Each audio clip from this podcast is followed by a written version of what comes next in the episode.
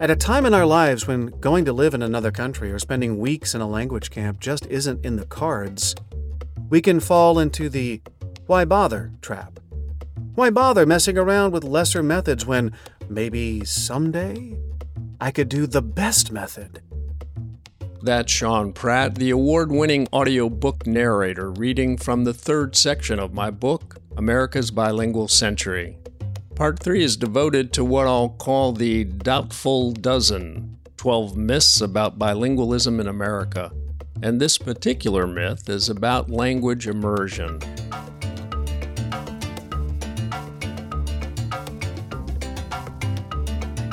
I'm Steve Levine. Welcome to episode 52 of the America the Bilingual podcast. This season, I've been sharing some chapters of the audiobook of America's Bilingual Century this chapter tackles the myth that the best way to learn another language is to totally immerse yourself in it, to leave Pittsburgh behind for Paris if you're learning French. Hold on, you might say, isn't immersion a good thing? Let's listen as Sean reads it through.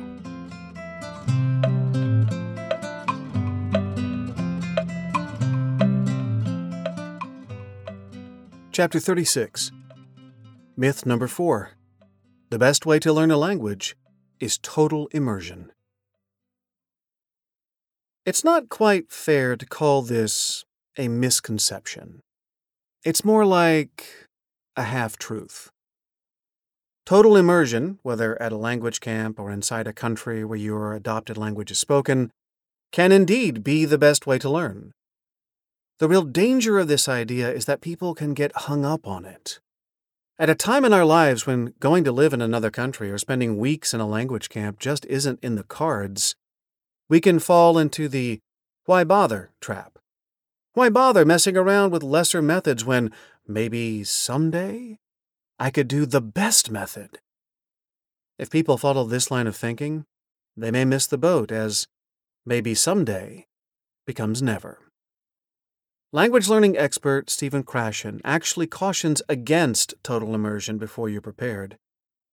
A beginner can get more comprehensible input in one session of a well taught class than from several days of being in the country, he writes. It's better to get the basics of a language down, he advises, before giving yourself an immersion experience. You'll get far more out of it.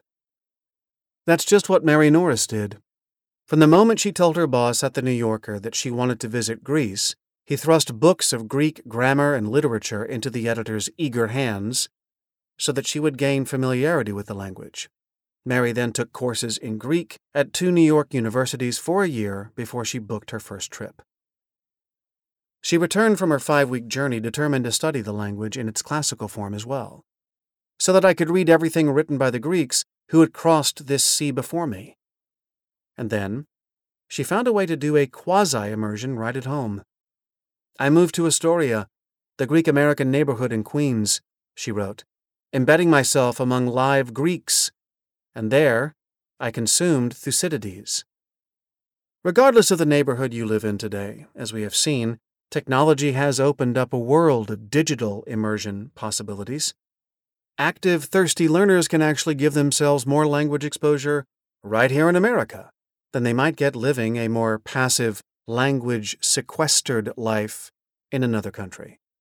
Today, we are blessed with being able to read the news, listen to the radio, watch TV and movies, and play video games, all in our adopted language. We can navigate the web and set the apps on our phone to our adopted language. We can converse with native speakers live online from the comfort of our couches we can often speak to our virtual assistants in our adopted language. All these things that used to be possible only by living overseas or in science fiction are now available right at home to nearly everyone. Not that these virtual experiences should substitute for actually going overseas when you are able, but today, an American in Pittsburgh can be exposed in more ways to the French language than an American in Paris could 50 years ago. Also, bear in mind that it's possible to live overseas and not avail yourself of the best way to learn. This is just what happens to people who fall into the expat trap and live most of their days in an English bubble with their friends. It's absolutely true that living fully in your adopted language overseas can be a marvelous way to learn, and the best you've experienced. You can learn in a full bandwidth way, reading the signs and newspapers, overhearing bits of conversation, using your language to shop, eat out, hire a contractor, socialize with friends and neighbors, all the time tuning in to the preferred local ways of saying things that never make it to the language textbooks or apps. In this real world, full bandwidth immersion, you not only hear someone speak, but see their face and full body gestures. You associate words with the physical things in your new world as you encounter them, and the context helps to imprint them in your brain. I still remember vividly some of the words that were reinforced for me in Spain when walking around a park. On a green and white sign above a newsstand, which read, Periódicos y revistas, meaning newspapers and magazines. On a recycling bin, vidrio y latas, meaning glass and cans. When you see something in the real world that you can touch, it can be far more impactful than viewing it on a screen or in your stack of flashcards. But perhaps the biggest benefit of immersion abroad will be the people you will meet and befriend. Remember the deep friendship that Julia Child formed with the Frenchwoman in the food market and how they talked for hours about French foods and the best ways to cook them. And recall David Wolfe and his friend at the business school, who whisked David away into the French countryside, giving him the best of what provincial France offered while also plotting a plan for David to survive back at school. The two are still close friends today and vacation together with their children. No amount of time spent in front of your screen can compare with authentic, face to face communications and the friendships that can last a lifetime.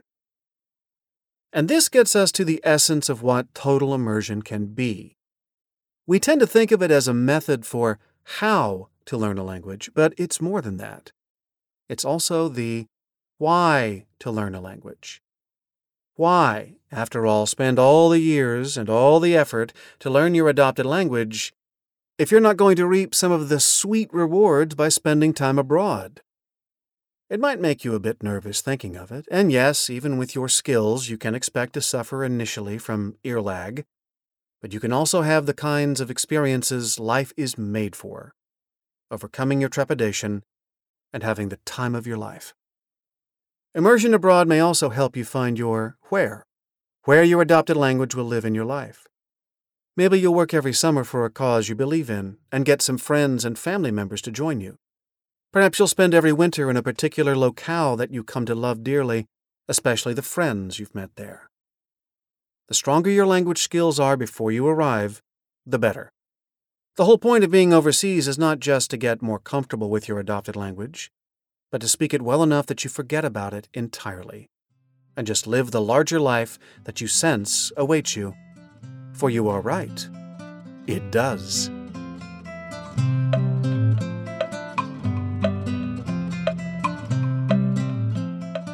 If you've listened to some of this season's earlier episodes, which feature other chapters of the audiobook, you might have caught a familiar refrain, and that is how important it is to know where in your life your language will live.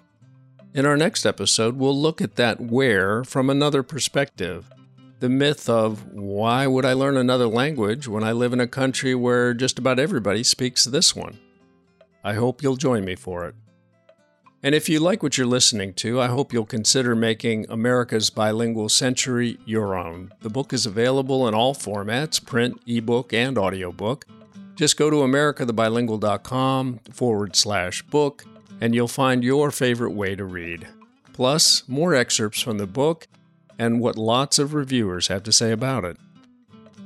My thanks to the America the Bilingual Project team, including Caroline Dowdy, our audio and digital book maven, Fernando Hernandez and his production house Estel Noes Radio, who provides sound design and mixing, Mim Harrison, our editorial and brand director, Carlos Plaza, our creative director, and Carla Hernandez at Darumatech, who manages our website, americathebilingual.com. I invite you to follow America the Bilingual on Facebook, along with the Lead with Languages campaign run by our friends at ACTFL, the American Council on the Teaching of Foreign Languages. Thanks for listening. For America the Bilingual, this is Steve Levine.